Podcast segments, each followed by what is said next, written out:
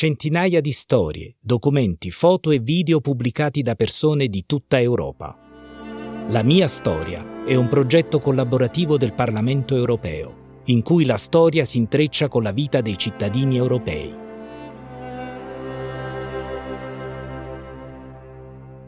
Ecco la storia di Magdalena. Nazywam się Magdalena Mateja, z domu Czajkowska. Mi chiamo Magdalena Mateja, Czajkowska da nubile. Sono moglie e mamma, lavoro in un'università e mi occupo di ricerca sui media e sulla comunicazione sociale. Vivo a metà strada tra Oriente e Occidente, al confine tra questi due mondi. Magda è nata negli anni 70, ai tempi di Eduard Gierek, uomo di Stato comunista. La sua infanzia è stata segnata dalla crisi economica in Polonia che aveva iniziato a far vacillare il comunismo, che tuttavia rimaneva forte. Il malcontento si diffondeva sempre più tra i cittadini. Magda ben ricorda la presenza dei funzionari del Partito Comunista all'asilo e a scuola, l'onnipresente propaganda, le parate obbligatorie del primo maggio, ma anche la crescente presa di coscienza del falso, la resistenza al comunismo e le crepe che iniziarono ad affiorare in quel sistema. Mam zdjęcie z balu w przedszkolu. Mm, Ho una foto di una festa organizzata all'asilo. C'era un uomo di mezz'età che aveva un'espressione misteriosa in volto e indossava degli occhiali neri. Era il segretario del partito a livello comunale o provinciale. Mi ricordo che questo tipo di persone erano presenti a scuola in occasione di varie cerimonie e soprattutto alle parate obbligatorie del primo maggio che puntualmente avvenivano nella città più vicina. Crescendo ho pian piano iniziato a capire che il nostro sistema si basava su una sorta di coercizione e diventata più grande cercavo di svignarmela per non partecipare alle parate del primo maggio con tutta la scuola. Facevo di tutto per evitare di portare gli slogan e gli striscioni della propaganda. La scuola stessa fu un'esperienza alquanto singolare, in quanto già allora provavo la sensazione di eh, prendere parte a una grande mistificazione di massa. Si poteva avvertire il peso della censura, ad esempio nei contenuti dei libri di testo di lingua polacca o nei libri di storia. Non era affatto consentito parlare apertamente di certi temi, oppure se ne parlava in un determinato modo. Tra i temi proibiti vi era ovviamente il massacro di Katyn. Eppure venimmo a conoscenza di tutto perché nelle scuole e nei collegi circolavano giornali clandestini. Nella vicina città di Torun si poteva trovare materiale stampato illegalmente con contenuti proibiti. Leggevamo le poesie di Miloš ed Herbert, poeti poco benvoluti o vietati dal regime. Mio padre ascoltava Radio Valnà Europa, Radio Europa Libera, e nonostante i frusci e le interferenze al segnale, le notizie ci giungevano comunque, dando una visione di un altro mondo. Chociażby w treści te informacje z zakazanego radia docierały do nas, przynosząc wizję innego świata.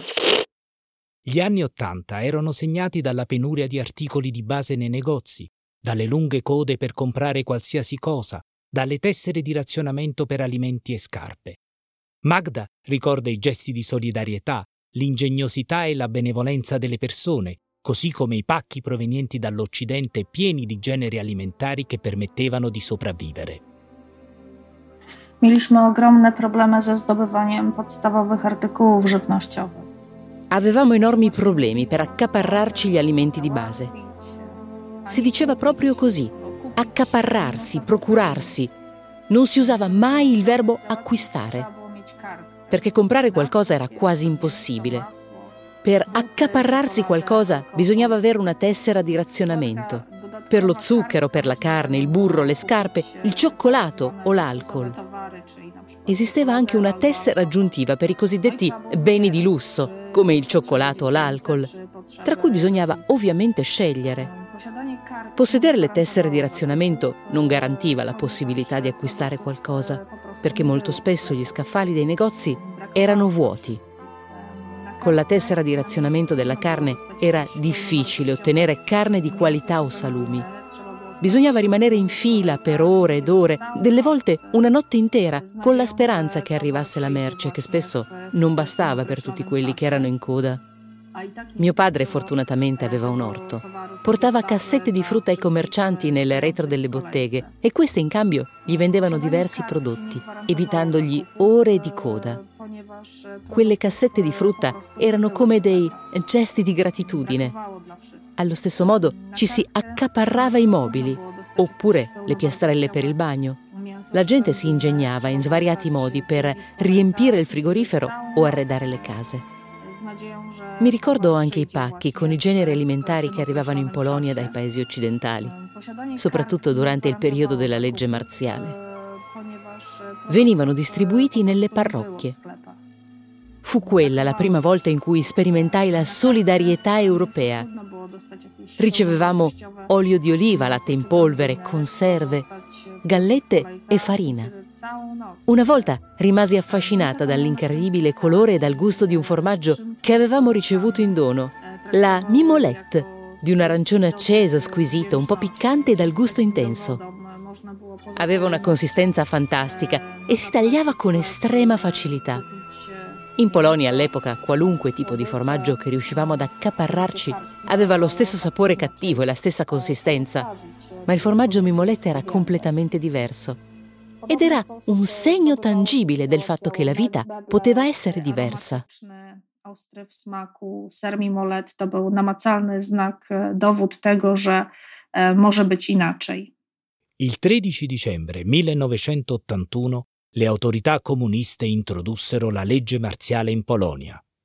Per i bambini dell'età di Magda, quell'evento segnò la loro infanzia. Non andò in onda Teleranca, il programma preferito dei bambini, nonché l'unico. La mattina del 13 dicembre, al posto del simpatico galletto che invitava i bambini a guardare il programma, sugli schermi apparse un serio generale che indossava degli occhiali scuri. Wojciech Jaruzelski. Obywatelki i obywatele Polskiej Rzeczypospolitej Ludowej. Cittadini della Repubblica Popolare di Polonia, mi rivolgo a voi oggi come soldato e come capo del governo polacco. Mi rivolgo a voi riguardo questioni della massima importanza.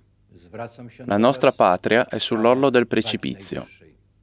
Ciò che abbiamo raggiunto nel corso di molte generazioni, la casa polacca che abbiamo costruito dalle ceneri, sta andando in rovina. Zniesiony z popiołów polski dom ulega ruinie.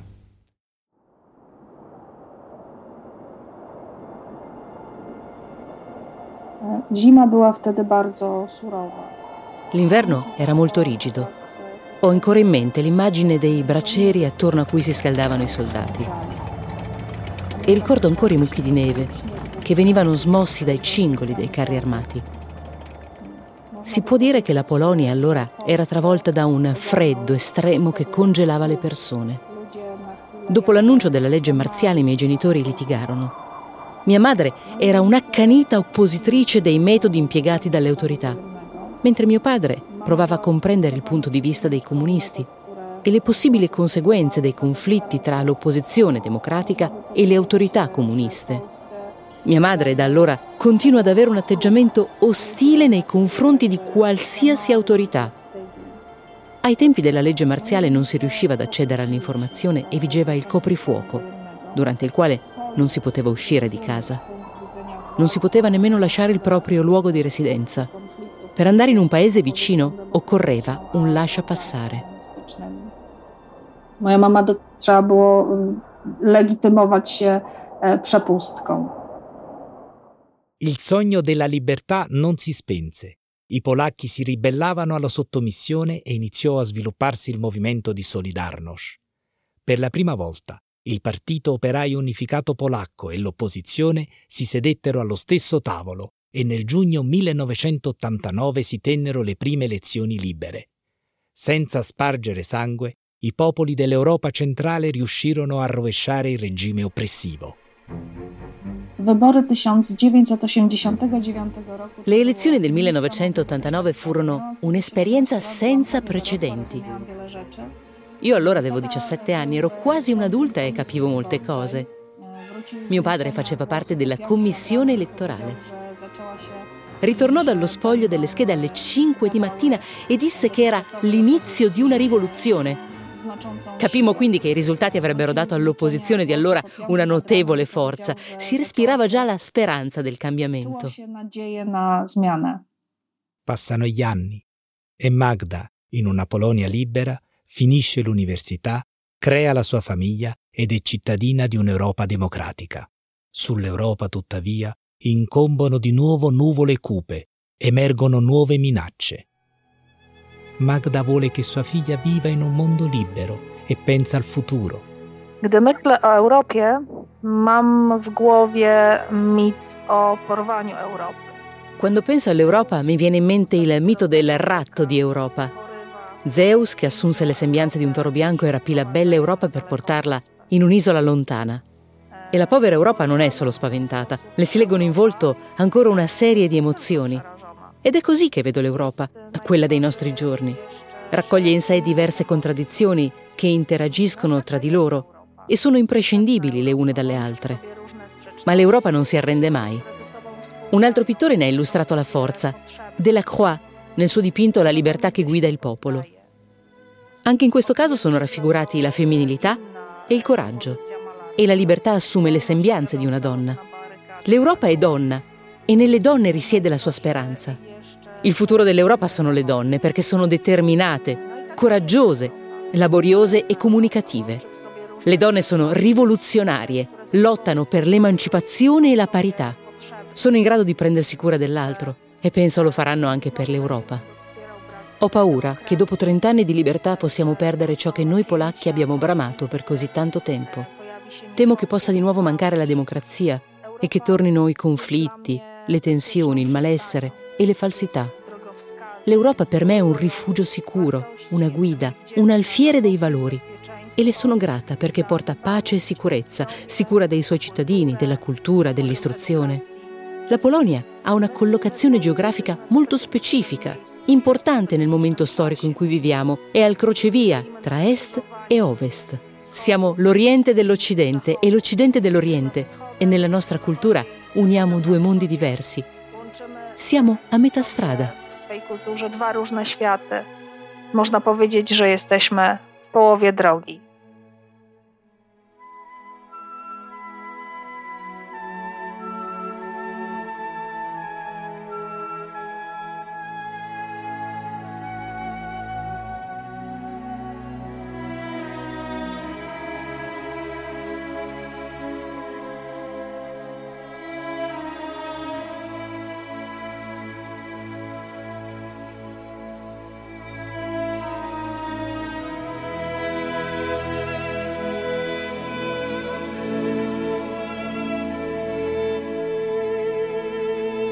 Avete ascoltato La mia storia, un progetto del Parlamento europeo realizzato in collaborazione con i cittadini di tutta Europa.